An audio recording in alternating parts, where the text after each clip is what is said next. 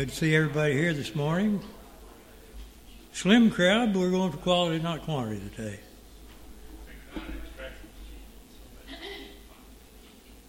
Sit down, Mitch. Stand up, Bob. Oh, you are. Uh, sorry. sorry, just short.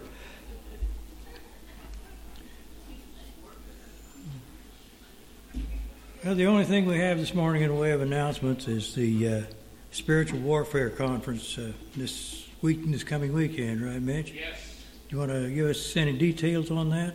sure. Uh, Friday evening, starting at uh, 6 o'clock, we will have uh, chili and fixins. Uh, and then after we're done eating, we will have the first session of the uh, Warfare Conference. David Leland will be speaking. And uh, honestly, I don't remember all the different titles. I don't have one of the brochures with me, but if you have one, you can look. There's four sessions, each one has its own title. Uh, so uh, we should be out of here by 8 o'clock uh, Friday night. and then Saturday morning, pick back up at, uh, we start at 8 and we will have a continental breakfast coffee, juice, milk, and donuts, that sort of thing. And then after that, we will start the second session, uh, which is Brent Calloway. Then I have the third session, and then uh, Herman closes out. And we expect to be done by noon. After all the sessions, each session is only going to be about 30 minutes long. And then we're going to have question and answer time afterward.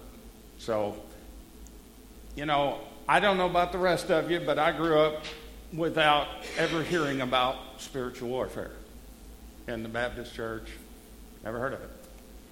I knew there was spiritual struggles and that sort of thing, but as far as spiritual warfare, putting on the armor of God, none of that. I never heard much about any of that.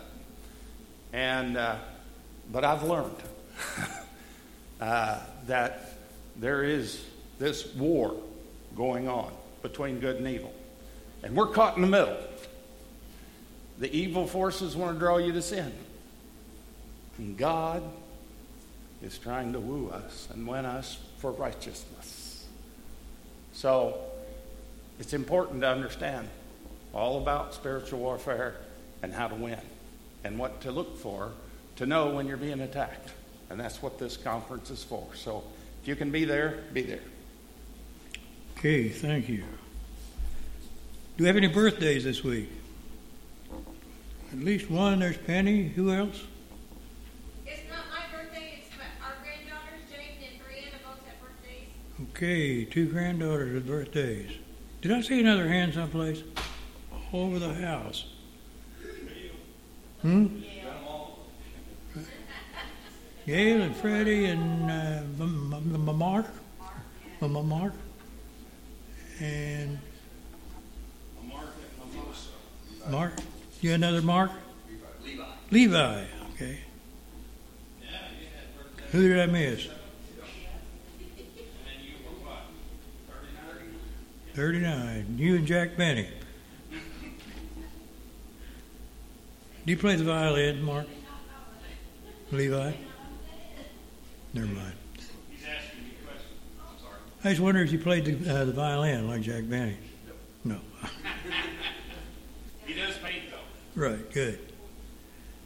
Happy birthday to you. Happy birthday to you. Happy birthday, God bless you.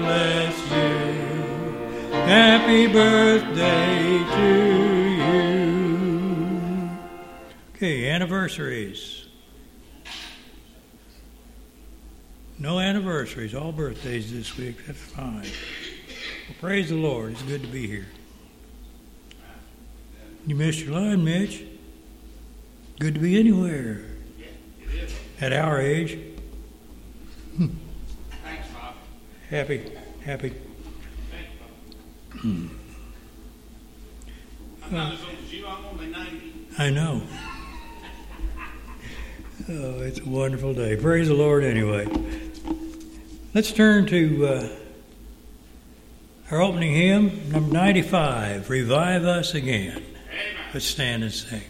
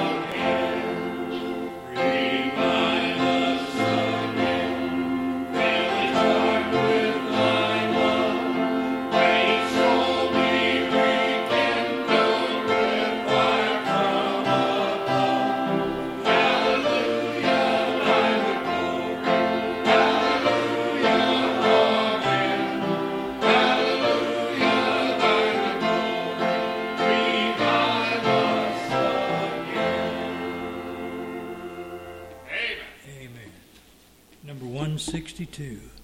What a friend we have in Jesus.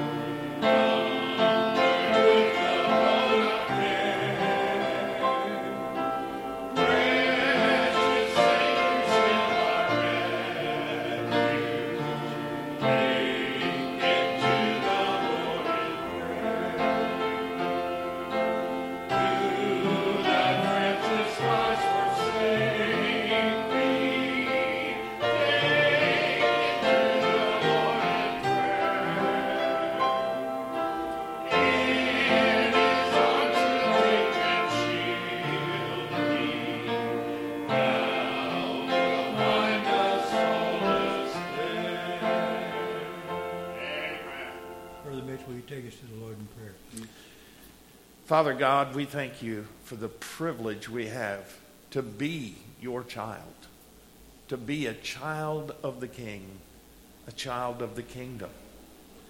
Lord, because we are your child, we are allowed to come boldly to the throne of grace and to request of you. And you, being our loving Heavenly Father, you hear. And you give us a righteous answer. Sometimes it's no. But it's always what is right. So, Lord, we ask you this morning as we gather here, we come before you to worship you. And Lord, all we ask this morning is that you allow us to love you. Allow our hearts to open up to you, to feel your presence, to hear what you say to us, and to love you. We ask it in Jesus' name. Amen. Amen. Maybe Our Father, Father, who art in heaven, hallowed be thy name. Thy kingdom come, thy will be done, on earth as it is in heaven.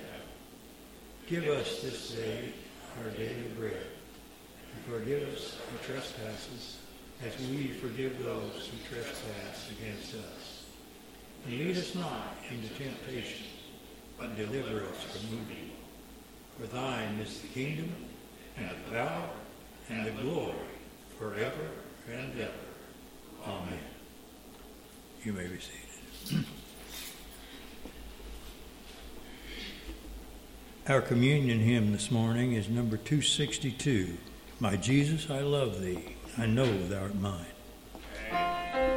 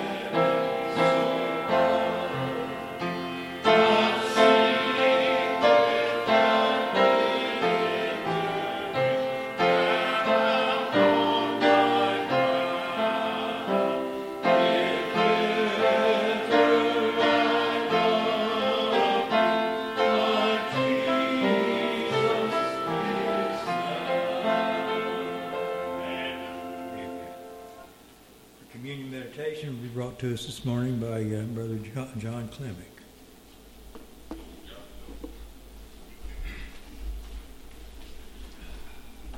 Good morning. Morning.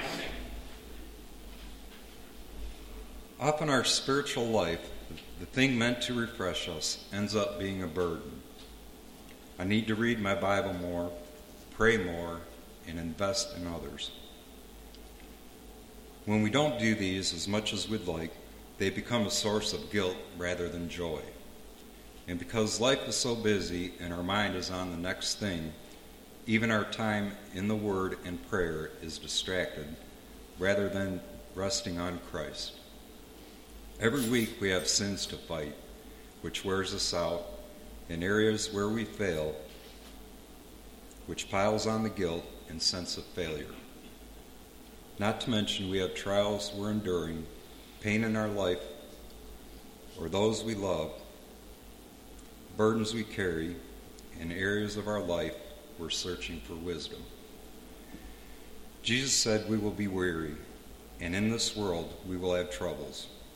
Peter said we will have burdens and anxieties we carry. But Peter also tells us to cast those burdens and anxieties on God Amen. because he cares for us and will carry them for us. Jesus assures us that though in this world we have troubles, our peace is found in him. Yes. Jesus invites us to come find rest by resting in him. Yes. When we come to the table of the Lord's Supper, we are coming to find rest at a slow down, sit down meal where we are served rather than serving. Though we approach food and meals with a fast food mentality of getting and eating our food quickly so we can move on to the next thing, the Lord's Supper forces us to take a seat with others, pause, and take notice of what is set before us. When we set our minds on Jesus and his broken body and spilled blood for our sin, our souls are restored by what we have in Christ. Amen. There is also rest in Jesus through whatever valley, trial, worry, or fear we face today. Yes. The bread and the cup are a reminder that if God gave us Jesus, the most costly gift of all, he will give us everything else we need. If God saved us and made us his children through Jesus, if he defeated evil and our sin problem, then we can trust he also has good plans for us and will carry us through whatever we are facing today. If he gave us Jesus in our sin, how much more will he take care of us as his children?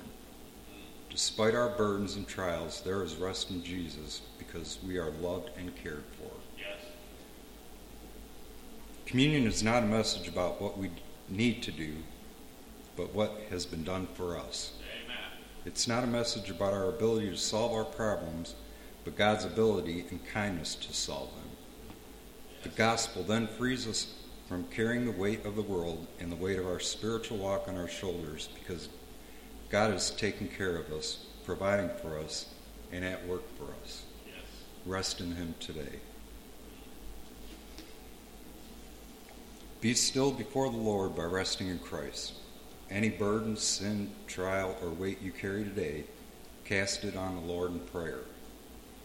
Feel the bread between your fingers as a physical reminder that helps you say to God, As real as this bread is in my hand, so was the provision in Christ, and so I now so I know I can trust you today with this thing. Take it, carry it, help me rest by resting in you. Amen. Let's pray. Dear God, today we gather together as brothers and sisters in Christ to remember the extraordinary sacrifice you made in sending Jesus, your beloved Son, to be with us. Lord, we come to you now to ask for forgiveness for any thoughts, words, or deeds that have not honored your name.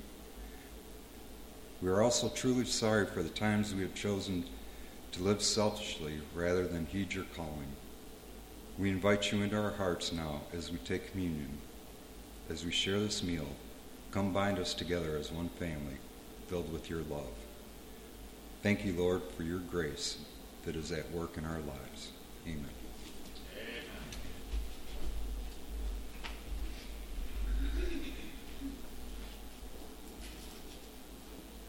I've always thought of the word communion as having another meaning a way to come in union with God.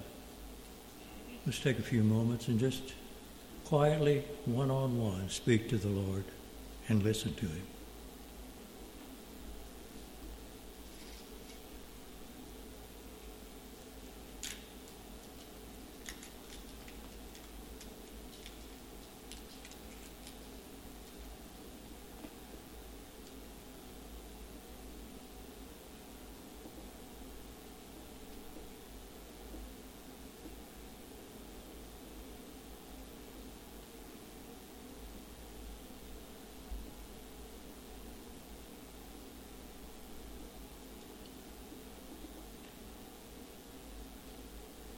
When Jesus and his disciples were gathered in the upper room to eat the Passover meal. Jesus took bread and blessed it, broke it, passed it among them, saying, This is my body broken for you. Eat ye of it.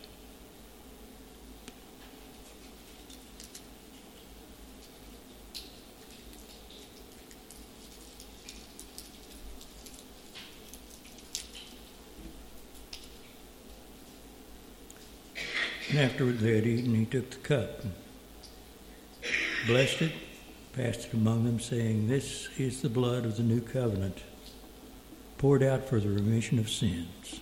As often as you do this, do it in remembrance of me until I come again. Drink of it, all of you.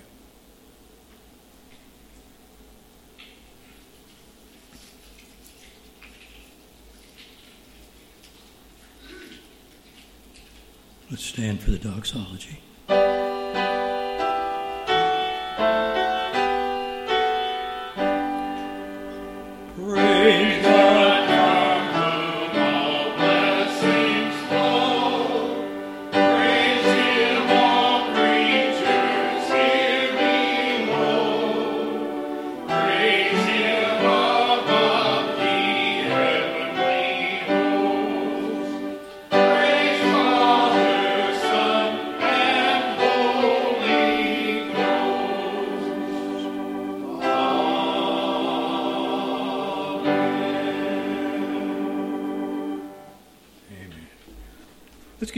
Praising Lord, worshiping Him.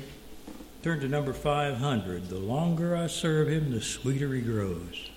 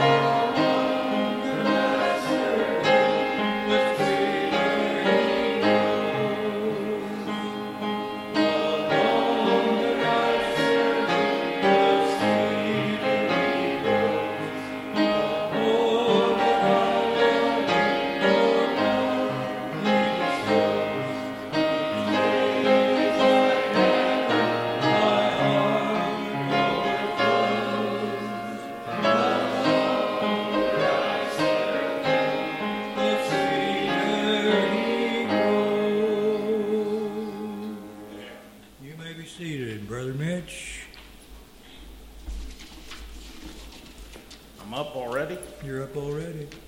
We gave you plenty of time this morning. Mm. Good morning. Isn't it great to be in the house of the Lord? Amen. Mm.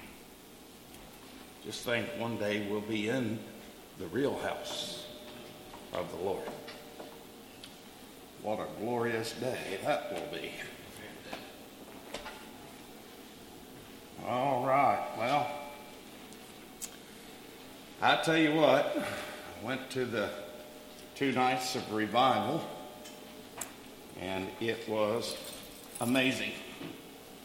It was very refreshing, and uh, especially the last night, Friday night, the message was just powerful.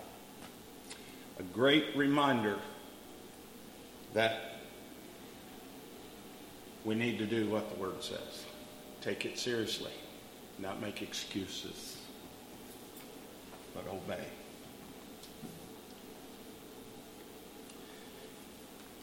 I'm sure that some of the folks who were there will share when they're ready some of their experiences, but uh, I was very moved and I appreciated it very much. So, looking forward to this weekend also.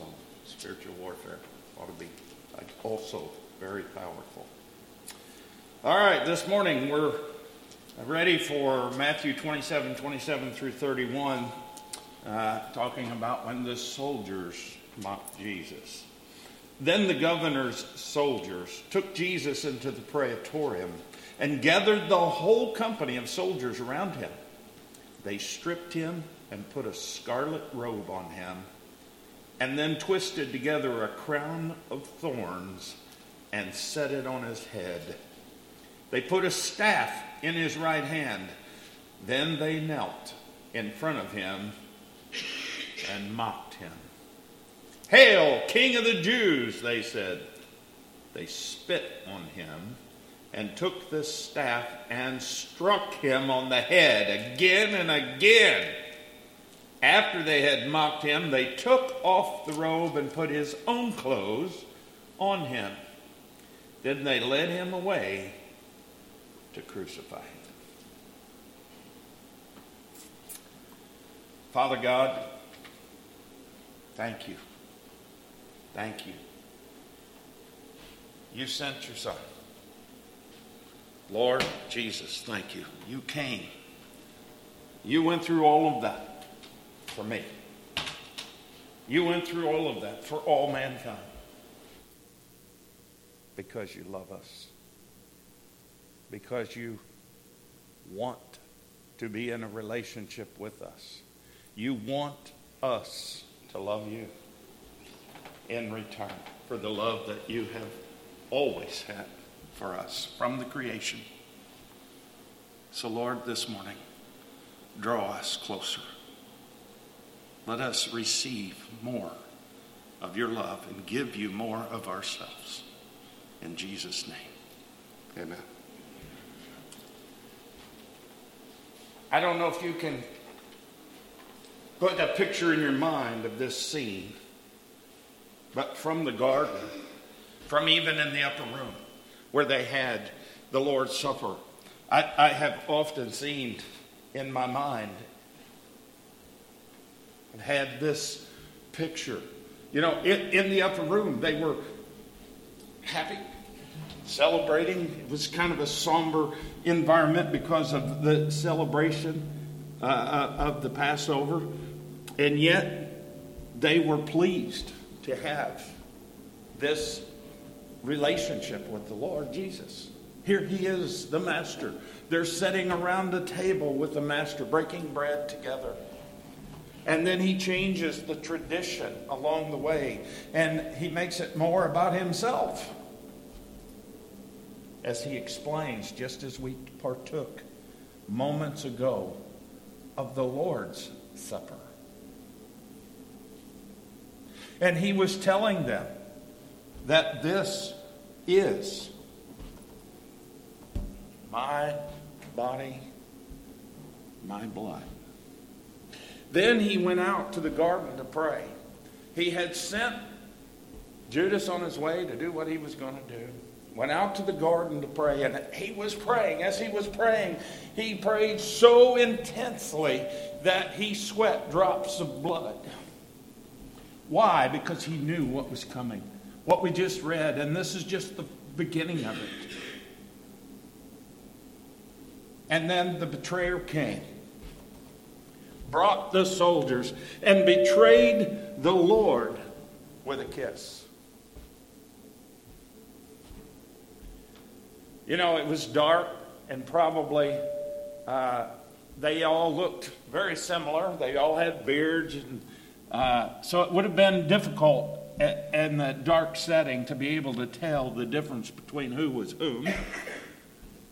But Judas would have heard the voice of Jesus, if nothing else, and recognized who he was. But he knew him better than the others anyway. And so he walked up to Jesus to make sure that they got the right one and kissed him. And then they arrested Jesus. There was a scuffle along the way, but that was settled, and they took Jesus away. They took Jesus before the high priest, the former high priest first, then the high priest, and, and the Sanhedrin condemned him to death. Not because of the witness of any man, but because of the words that he spoke from his own mouth. I am the Son of God. I am the Messiah. Blasphemy! What do you say? Worthy of death. Well, they couldn't kill anybody on their own, so they had to take him before the Romans. So they took him before Pilate. And as they were there, Pilate questioned Jesus, and he said, I find no fault with this man. He was even warned by his wife, who'd had a dream, not to have anything to do with this righteous man. You know, that was the key to the whole dream was that he was a righteous man. He's done nothing wrong. And when Pilate could not influence them to change their minds from the death penalty, he got water in a basin, had it brought, and he washed his hands in front of them and said, I have nothing to do with this innocent man's blood. And they said, His blood be on us and on our children. Wow. Bloodthirsty. They wanted the blood. They felt like they were doing something righteous and holy as they were killing the Son of God.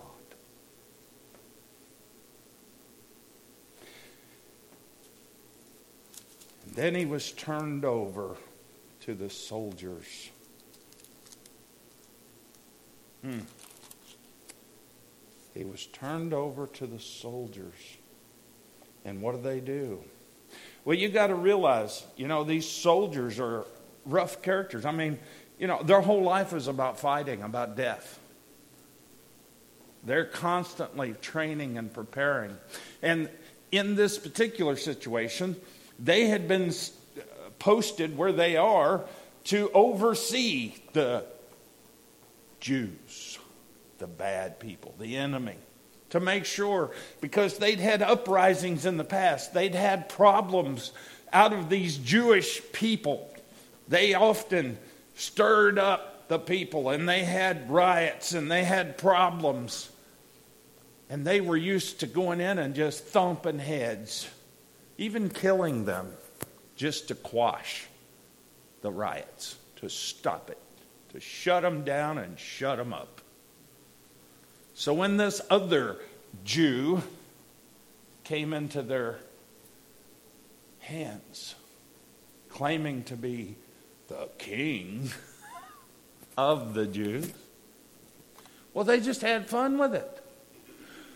Now, in the background of all this, see, there were demons that was leading these people to do these heinous acts.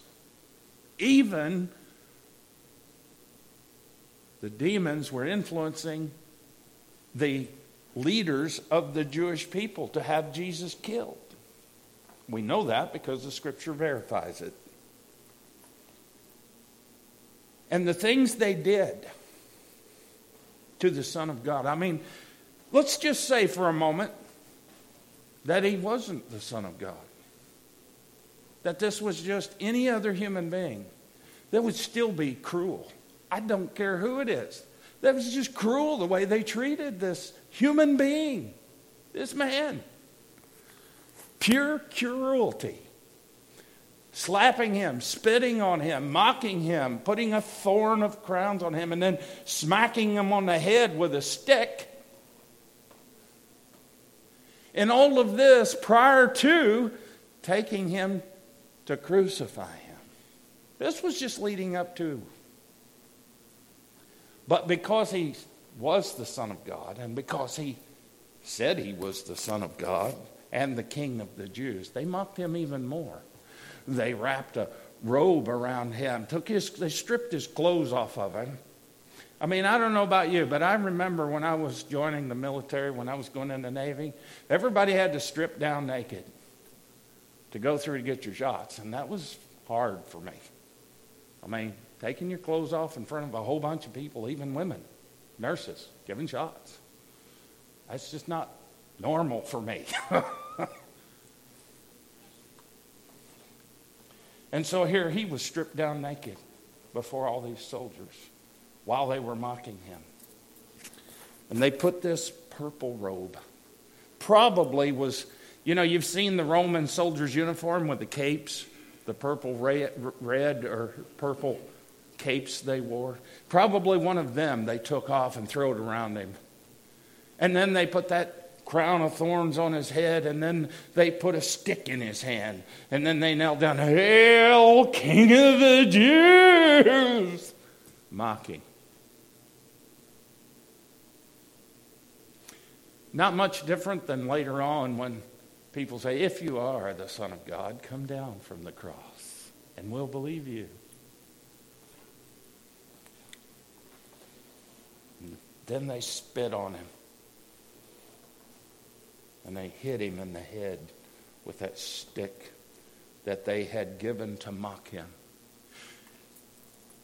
You know, you think about all of that and how horrible that was. But then stop and think. How many times in my life have I hurt the Lord? Every time we sin, we break his heart. Every time we sin, it's like slapping him again. The Bible even says that it's like crucifying him afresh, like we're doing it to him all over again. That's how he feels when we sin. Like we're doing this to him all over again. I don't know about you, but that hurts me to know I hurt him that deeply. Because I love him. I love Jesus with all of my heart, with all of my being, with all of my soul. One day I know I'm going to be with him forever.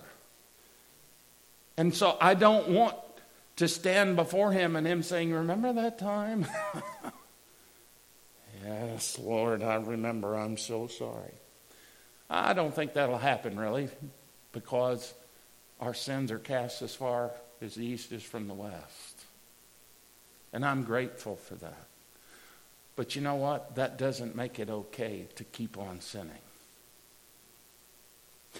We, we don't realize how often that we take advantage of grace.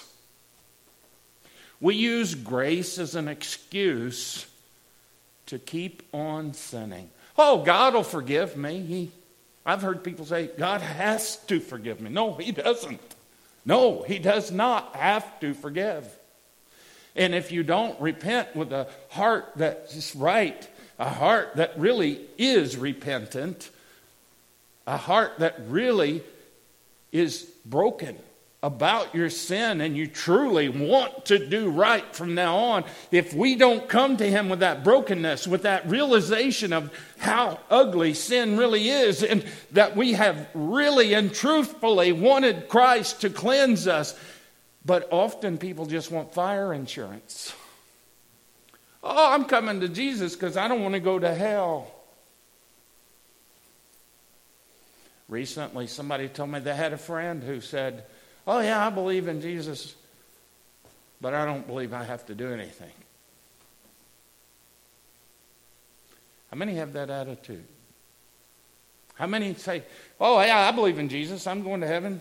Yeah. Here, let's get high. Let's get drunk. Let's go rob a bank. you know, I've, I've heard many times, and I know I've said this many times, but it's sickening to me how often I hear people say things like, well, it's easier to ask forgiveness than permission. Think about that for just a minute. Let's say that you use that same logic with your spouse.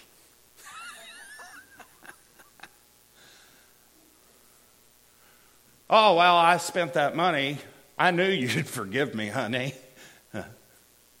well, yeah, uh, I had this affair, but I knew you'd forgive me, honey. I knew if I asked, you'd say no.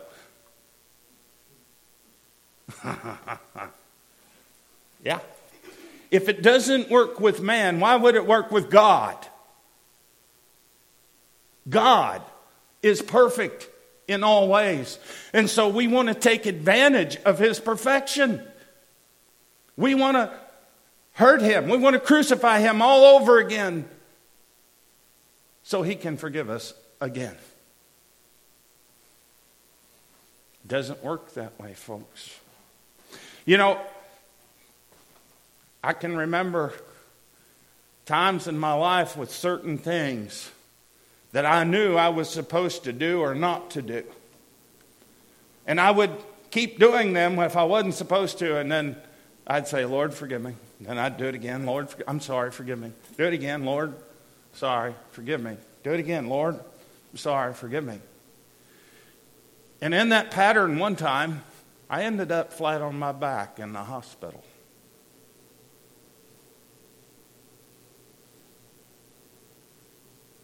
And I said, Lord, will you help me? And the Lord said, Well, are you done with the, playing with that sin yet? um, Yep. Are you sure? Yep. Guess what? I got better.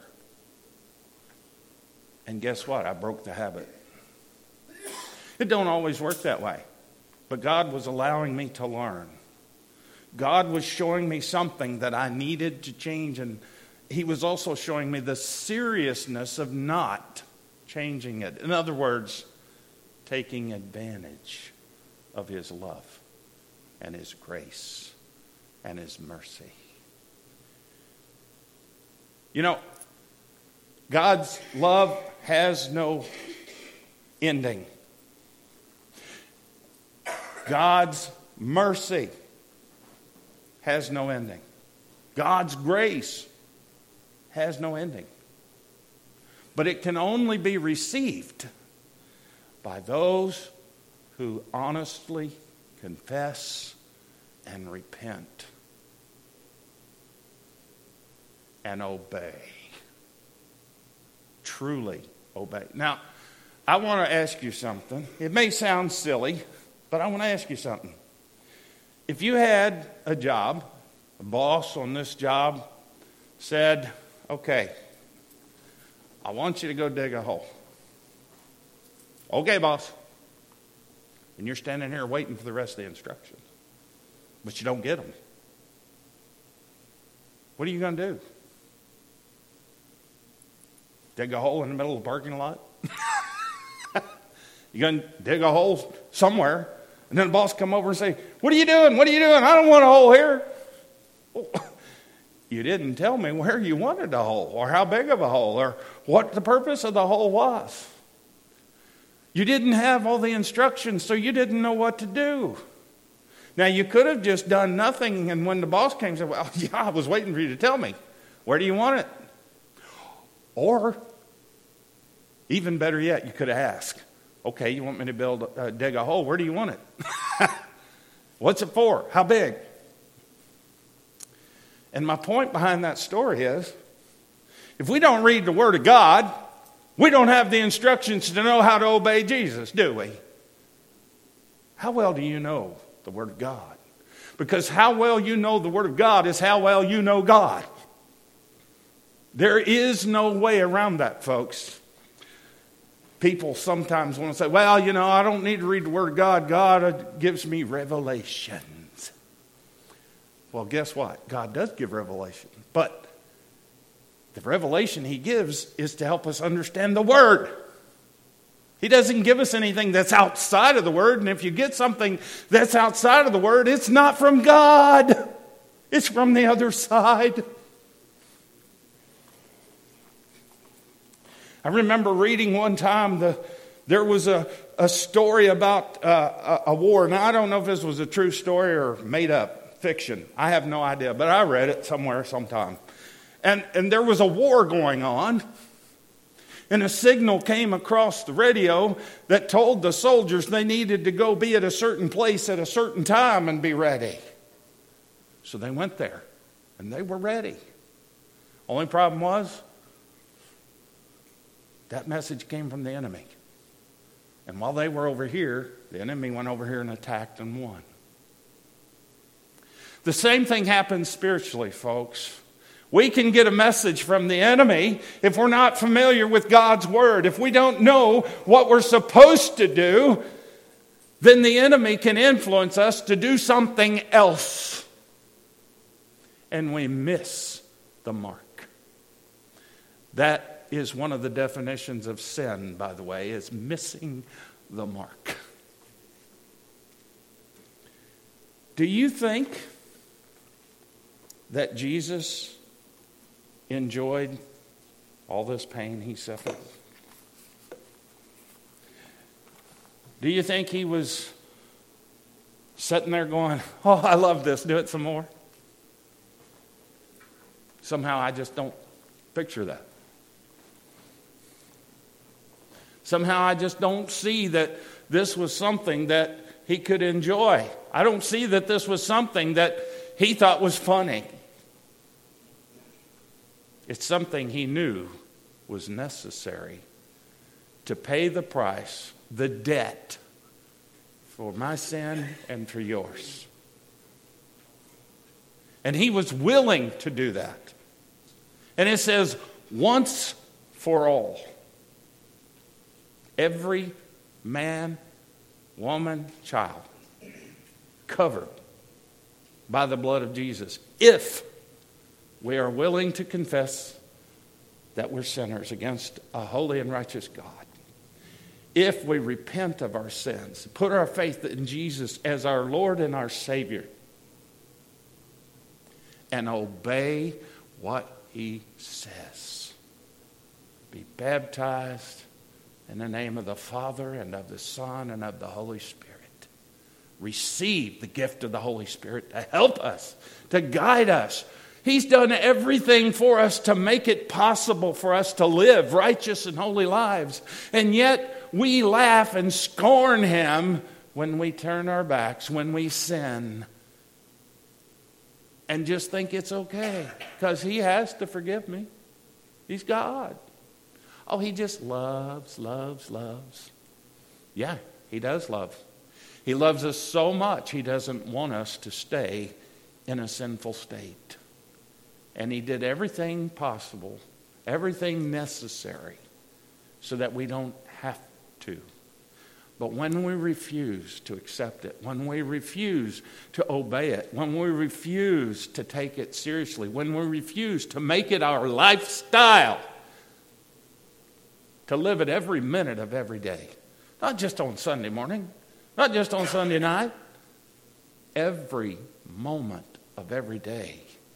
The Lord, the Holy Spirit, is right here with us. He's saying, Hey, what about me? Am I in your schedule today? Are you going to spend some time with me? I want to worship with you. I want, I want to, I want to help you to understand the Word of God. Get in the Word of God so I can guide you through it. He's saying, "Come on, come on, let's worship. Come on, let's go, let's go help somebody. Come on, let's go tell somebody about Jesus." And often we're so callous in our bad choices and our bad habits that we don't hear him saying those things. But he says it to all of us. You know how I know that? What's the Great Commission say? Go and make disciples, teaching them all that I have taught you, baptizing them in the name of the Father, the Son, and the Holy Spirit, and then teaching them to teach more, to teach others, to bring others. Oh, it's quiet. Real quiet this morning. Why? Why is everybody so quiet? I don't hear an amen. I don't hear glory to God. I don't hear a hallelujah. I don't even, I think I could hear a pin drop all ago. How we doing, folks? It's time for the church to be the church. It's time to stop playing. The end is coming for all of us. Could be today, could be tomorrow, could be 100 years from now. I don't know. But at the end of that time, we're going to stand before that righteous and holy God, the very one who went through all of this for us.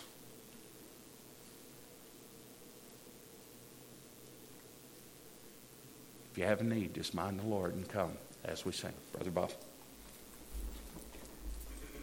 Our invitation this morning is Jesus, I come, number 369. Let's stand and sing.